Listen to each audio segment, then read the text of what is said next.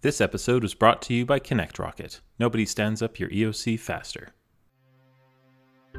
Hello and welcome. You're listening to Epic Podcast Emergency Preparedness in Canada. My name is Grayson, and this special Emergency Preparedness Week episode is entitled Principles of Preparedness Rethinking Education Programs. In this episode, we'll be discussing some of the theory around effective public risk communication and preparedness education, and identifying some barriers and issues that are commonly faced by those tasked with preparing the public. We'll also be asking the rather nerve wracking question for an educational podcast is what we're doing even working? So, to that end, I'll be speaking with Epic podcast producer and soon to be co host Sarah Hunn, who also happens to be a preparedness education expert. All this and more on this episode of Epic Podcast Current, Relevant, Canadian. Well, this is a very special episode of Epic Podcast because I get to interview one of my co hosts. Sarah, welcome to the show officially.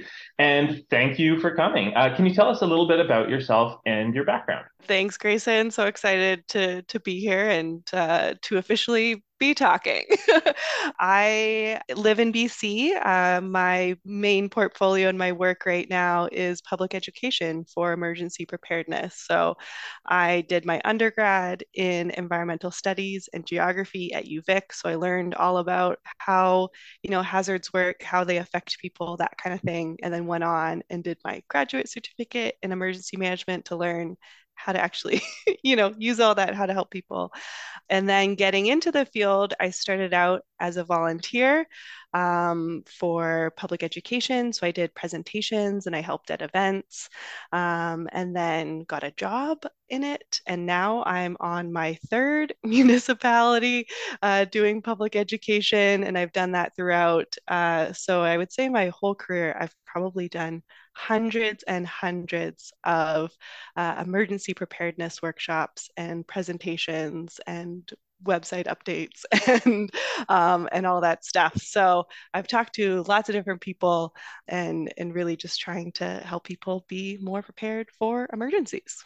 It's always good to sort of examine what we do and what we're teaching. So I wonder if you could give us a kind of a bit of a summary of what we're currently doing during these awareness campaigns or educational campaigns in emergency management and what needs to change? Totally. Yeah. So I think that traditional public education campaigns do not work. They're not effective in creating behavior change, which I think is the main reason why we do them.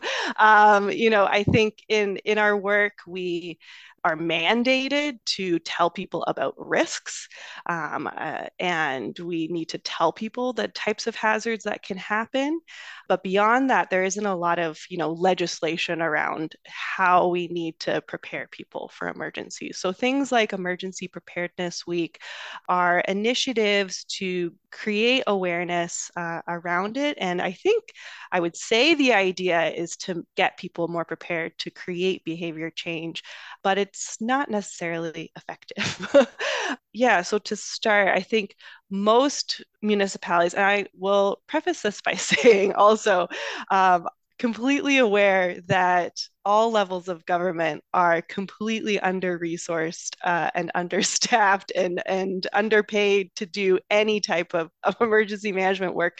So, public education is usually not a priority. It's usually one of the you know things at the bottom beyond doing your hazard risk assessment and doing your emergency plan and you know responding to actual events and recovering from actual events. And you know if you have time and if you hope you you hope to get to get to public education.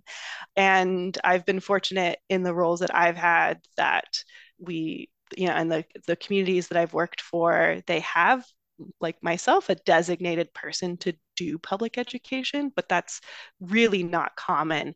Um, I think in BC, so I've worked now, I'm on the third municipality that has this position, and I think there's maybe two other municipalities across the entire province that have a dedicated person doing public education. So I will preface everything I'm saying with that, that it's uh, that that's hard. But I think be, then because of that, our campaigns that we do focus traditionally on you know a, a, social media messaging maybe pamphlets um, i know here in bc PreparedBC does great messaging um, they have a lot of great resources especially in the last few years And that's usually what Emer- Emergency Preparedness Week is focused on is here's all these materials. Hey, did you know emergencies can happen? Here's some things to help you out.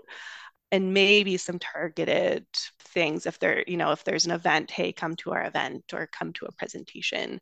Um, that type of thing. That's what I've seen traditionally uh, for emergency preparedness weeks.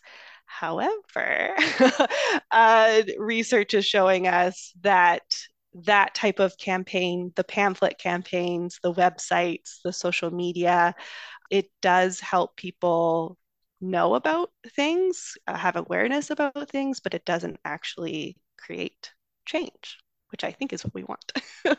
Still, yeah. that barrier between awareness and action. You mentioned that it's not working. What we're doing right now is not working. Uh, defend that statement. How, how do you know it's not working? Well, uh, one of my favorite studies uh, specifically about this, it's from 1981, so it's a little old, but um, 1981, Scott Geller, uh, it was on how do we get residents to conserve energy um, and and looking specifically at is the the way that we're doing education working to get people to con- to conserve energy. So what they did, they had a 3-hour workshop with 40 participants. So they brought everyone in, they told people, you know, why it's important to conserve energy, steps they could take to better conserve energy, you know, how that would help them, how it would be better, going through all this education.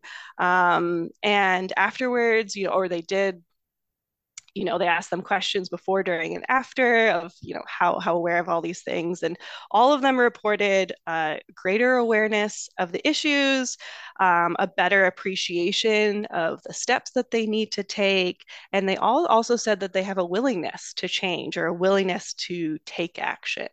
Um, but then when they did a follow-up of these 40 participants to see okay well did, did you do any of those things that that we talked about um, only one of the 40 people lowered their hot water thermostat temperature, which was one of the steps that they were told that they could take. Only eight of the 40 installed low flow shower heads. Um, and then you find out that, okay, so eight people, like, okay, I guess that's that's okay. It would be good to see more. Uh, and then you find out that all 40 participants actually received a free low flow shower head that they could install themselves. So you have people that are obviously they they're they self-identified as someone that wants to conserve energy because they signed up for this course. They took this course. They took a three hour course. That's a long, long time. They learned a lot of information. They all said that they learned something, that they wanted to change, they cared about changing. Um, and then they were even given a free thing uh, that they didn't, you know, didn't have to take extra steps to do very much. All they had to do was uh, was to install it, and only eight of the 40 participants did. So obviously that's just one study, but uh, there are so many similar studies that have done specifically in the like sustainability, green initiative uh, kind of workplace around, you know, getting people to make changes. And and that's one of my favorite studies and i always always talk about it because i think it really reflects what we see in emergency programs um, as well. I've done lots of, as I said, hundreds of presentations to to get people prepared. Everyone always, oh wow, that was so amazing you know, you told us so much. I learned so much. I really cared about this stuff. Uh, but when you follow with them afterwards, they haven't necessarily.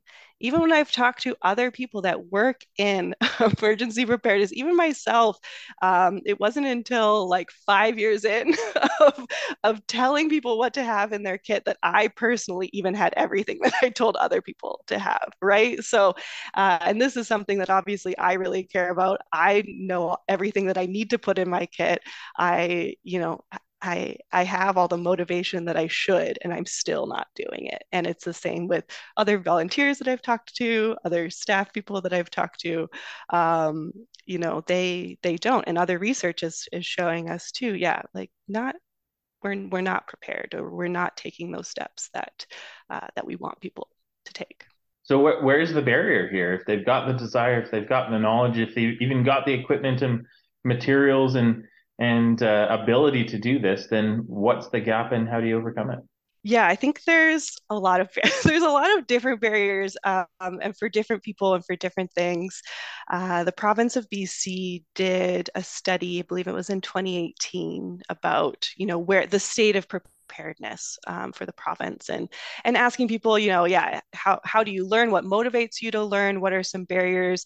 Obviously big ones are um, time. I, you know time to put all these things together. Space is a really big one um, especially when we're telling people to get a bunch of supplies and if they're living in a studio apartment you know you don't have space for for all these things. The money it takes and the cost to put all these things together is sometimes perceived as as prohibitive even if that's not actually the case. I think there's a lot of assumptions around what it means to to do all of these things.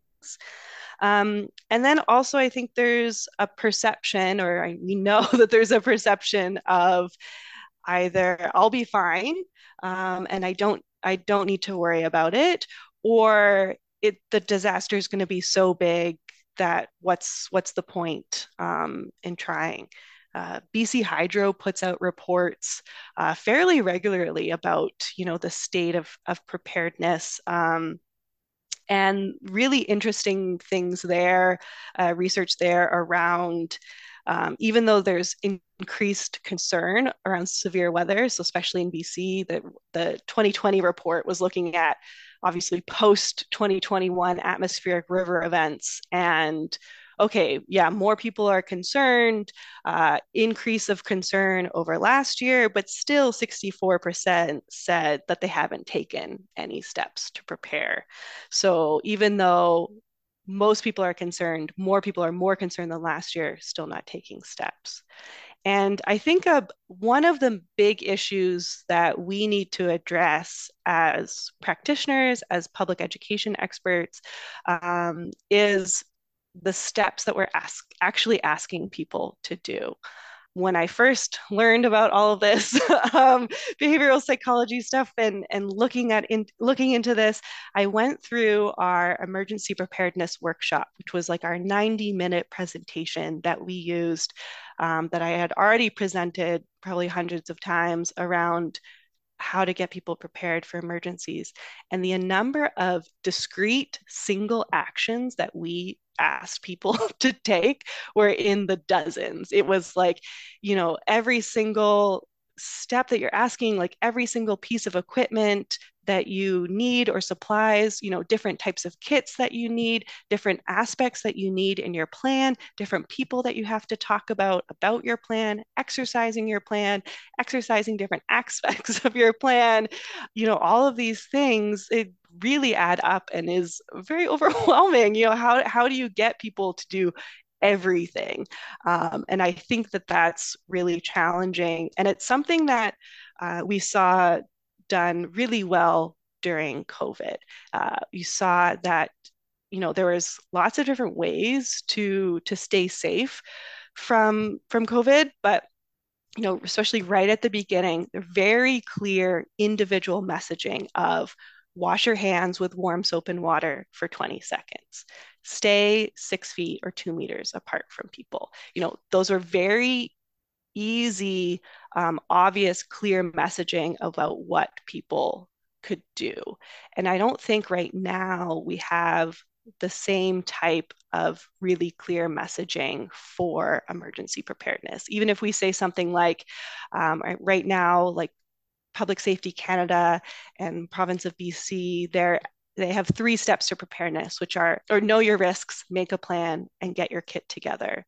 But even all of those things require an extra, you know, 20 or 30 steps within them. So um, yeah, it's just the this sense of how do we be prepared is is is really overwhelming i think and and unclear uh, for people. And that's not even getting into uh, specific hazard preparedness as well when we talk about earthquake preparedness of you know making sure you uh, secure large furniture or um, making sure that you don't have you know something above your bed that's going to fall onto you or having a pair of spare shoes underneath your bed so that when something does happen, you could put those on. You know, there's so many steps for that. For extreme heat, which we've seen a lot of in the last few years, there's so many step individual steps that you need to take to to be prepared. Um, and and I think it's just it's unrealistic to expect to expect people to do all of them but then also because there's so many things people get overwhelmed and then maybe don't do any of them another big aspect um, in terms of the behavioral psychology social psychology aspect is a lot of these things that we're telling people to do are relatively private or personal individual steps, things that are happening in the home. Uh, when we think about a good example of this is mask wearing. You know, at the beginning, when not not a lot of people were wearing masks, a majority of people weren't wearing masks, you wouldn't want to wear a mask either because you want to do what everyone else is doing. Then you get to a point where everyone's wearing a mask, and if you aren't wearing a mask, you feel left out. So therefore, you you start adopting wearing the mask. And that we've kind of seen that curve, you know, come and go uh, depending on how things went. But even if you had a really internal strong sense of whether I should wear a mask or not, what other people were doing around you is really influential to what those steps take.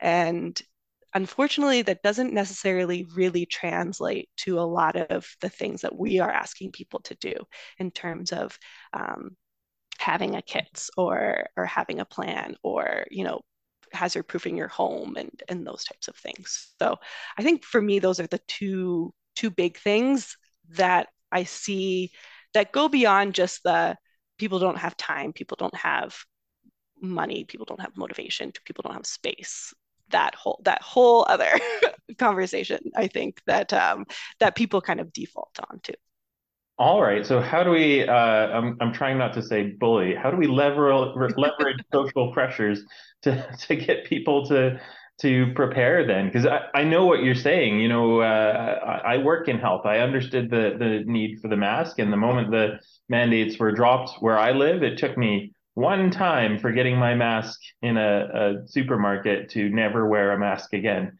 in public. So it really is about seeing it everywhere and being, you know, reinforced. Oh, oh, I need my mask. I almost forgot uh, that sort of mentality. So can that be created for preparedness? Is that even realistic? Yeah, I think I think it is. I think I think it it it requires a bit of creativity, maybe, um, but I do think we see it in places like Japan, for instance, where their preparedness for earthquakes is so much higher than it is here, for instance, um, or even Christchurch post and, and New Zealand post earthquakes. It's there is a, a way to create a culture or a society that that cares about and then talks regularly about about these things um, on a more practical level what I have seen work in uh, workshops that I've done is to have follow up things. So in the first session, you tell people what to do. So maybe something like a make making your own emergency preparedness kit or making your own grab and go bag. Session one, you teach people what what to put in them why it's important what they need to do and then you follow you have a follow-up session a couple weeks to a month later where everyone comes back they bring their grab and go bag it's a bit of a show and tell and they kind of go through it and, and show what they've done. Even myself as a presenter, this has been really motivational for me to make sure that I'm going through my kit, you know, regularly. So when I when I present on it, it it's updated. And I think that that works well for other people to have a deadline, um, but as well to show they want to show off what they've put in, um, or they don't want to be the only person that shows up to the workshop that's forgotten to, to put theirs together. So, so something like that, some some way that you can kind of bring people back together um, or you know get people to to make a pledge to say that they're going to do something and then follow up with them later. So hey you went to this workshop two weeks ago. You said that you were going to talk to your family about a meeting place. Like did you do that? And and telling them that you're going to do it too. Like i'm going to call you in two weeks to make sure that you've done this.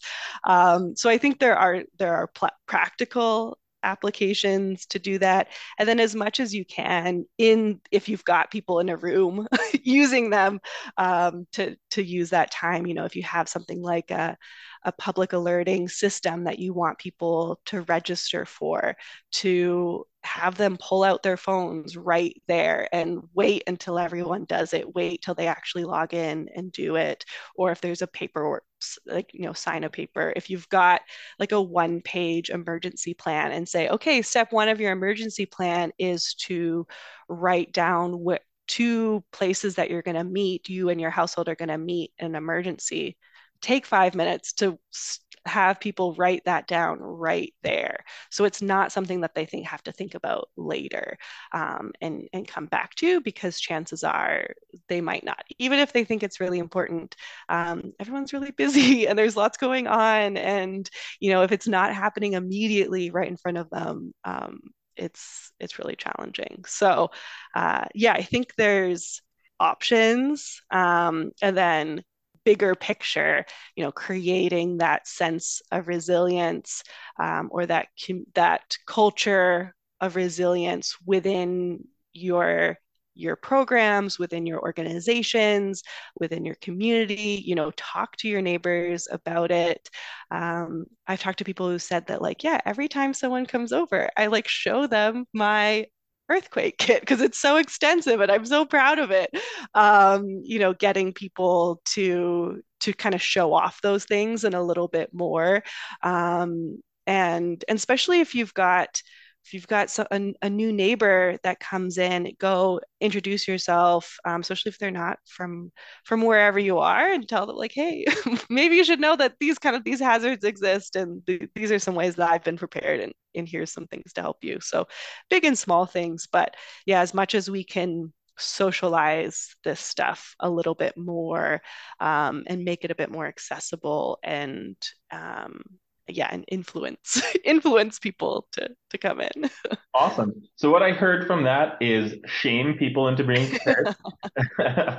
Use your authority uh, if you're a team leader or something like that and and create some protected time and direct people to be prepared. And then show off your preparedness which is is kind of cool. And it honestly it flips the script on personal preparedness a little bit which has always been portrayed as an individual personal driven um, responsibility. Uh, you know, you have to go through that ladder of perception and personalization to actually make it important to you, and then maybe you'll do it.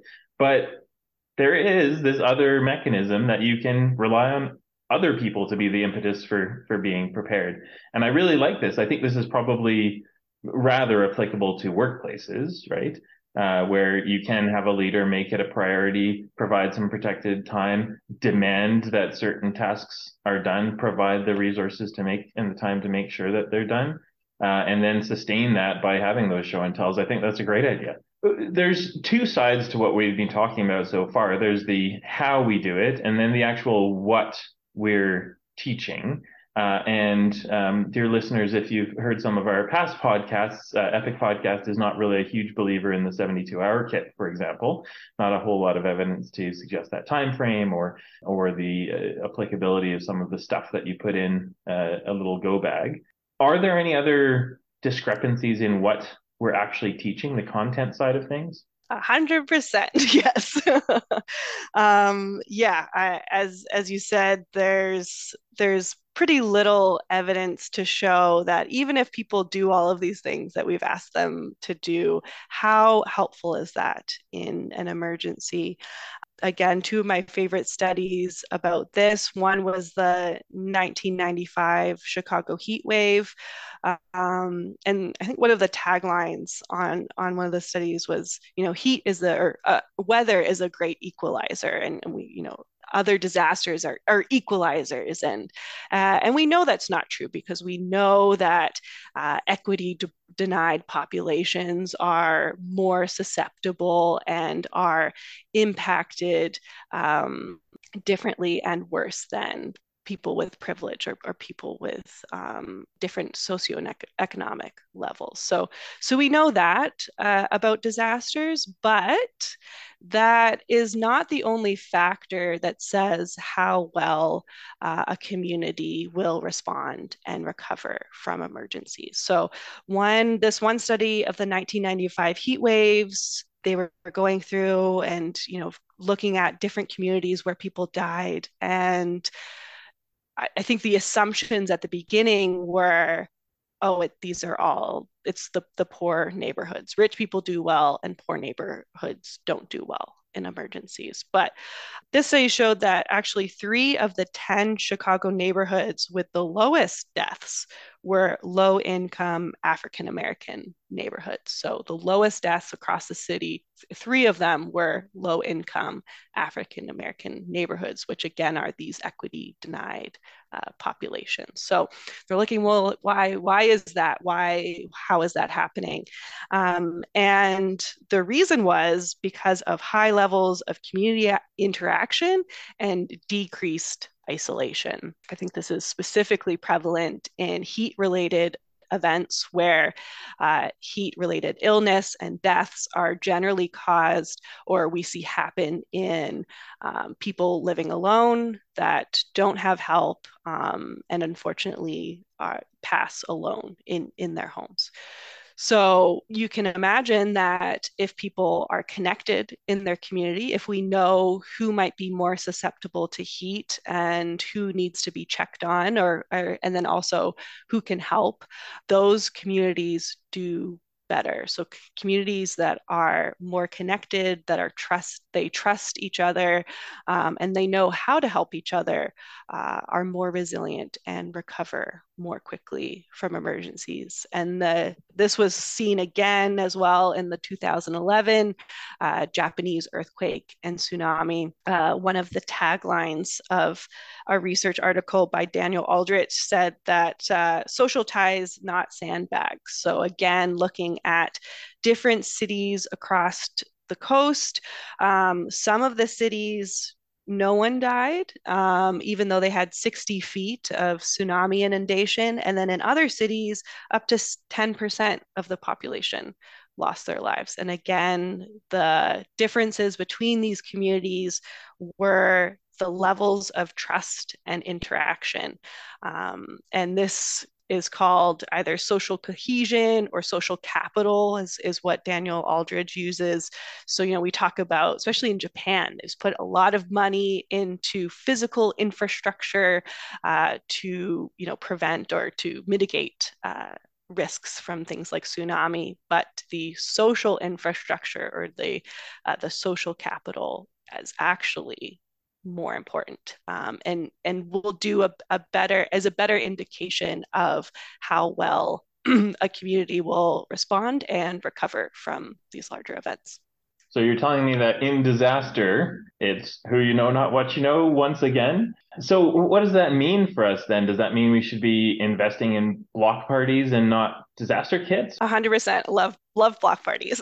block parties are amazing ways for people to get to know their neighbors better, um, and is usually one of the first things that I talk to people when they say when they when I meet them or they ask me what I do for a living and I say I try to get people prepared for emergencies. And then they say oh I you know I don't have a kit I I haven't done anything and I know an earthquake here can happen but oh I haven't done anything. And I ask well do you know who your neighbors are? Like do you know are you connected with people that live around you? Yeah oh, yeah of course. Yeah of course. Um, that's yeah more of an indicator of of how well you're going to do uh, uh, personally. But um, yeah block parties are are huge and is something that I've been trying to support from uh, a public education for emergency preparedness side, and something that actually San Francisco does an amazing job of. Uh, you know, they don't have their like separate this department's working on this and this department's working on this and the neighborhoods the the block party that that resilience is more of a holistic let's do every let's do everything at once and and capitalize on people's passions or or excitement. Um, i think that there's a, a struggle or a, a, trepidation to to let go of of something like the emergency kit and and the plan. And um, I, I wouldn't say to to get rid of that entirely. And that's not something that I've um, I've done but I've more focused on okay well yeah here's some checklists. If you want to put that together fine. You know you you do that.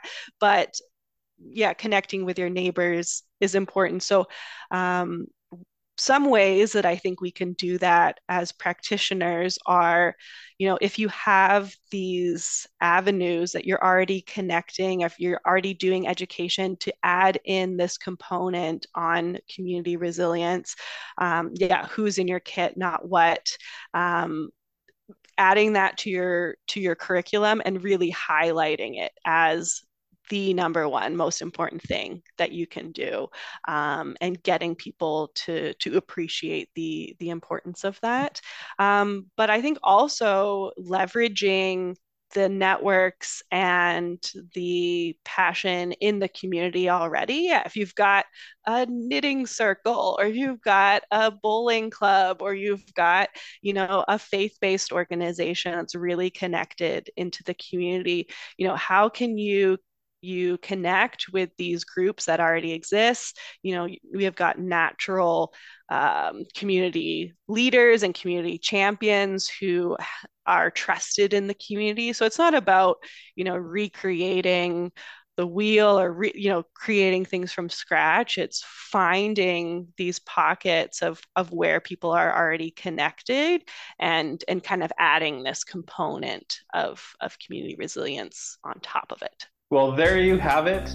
Uh, if you're in a position of authority with your team, use that position, hold your team accountable to some personal preparedness activities, show off what you've got, and plan your next disaster block party soon. And maybe we can do this a little bit with Epic Podcast. Uh, we'll go onto Twitter here and please show off what you've done to prepare. Please tell us what you've done to prepare others, and uh, maybe we can have a little social event at, at, the end of all of this. Sarah, thank you so much for your time and expertise on this, and thank you for all the presentations and things that you do to prepare your community. Thank you so much. Happy to be here.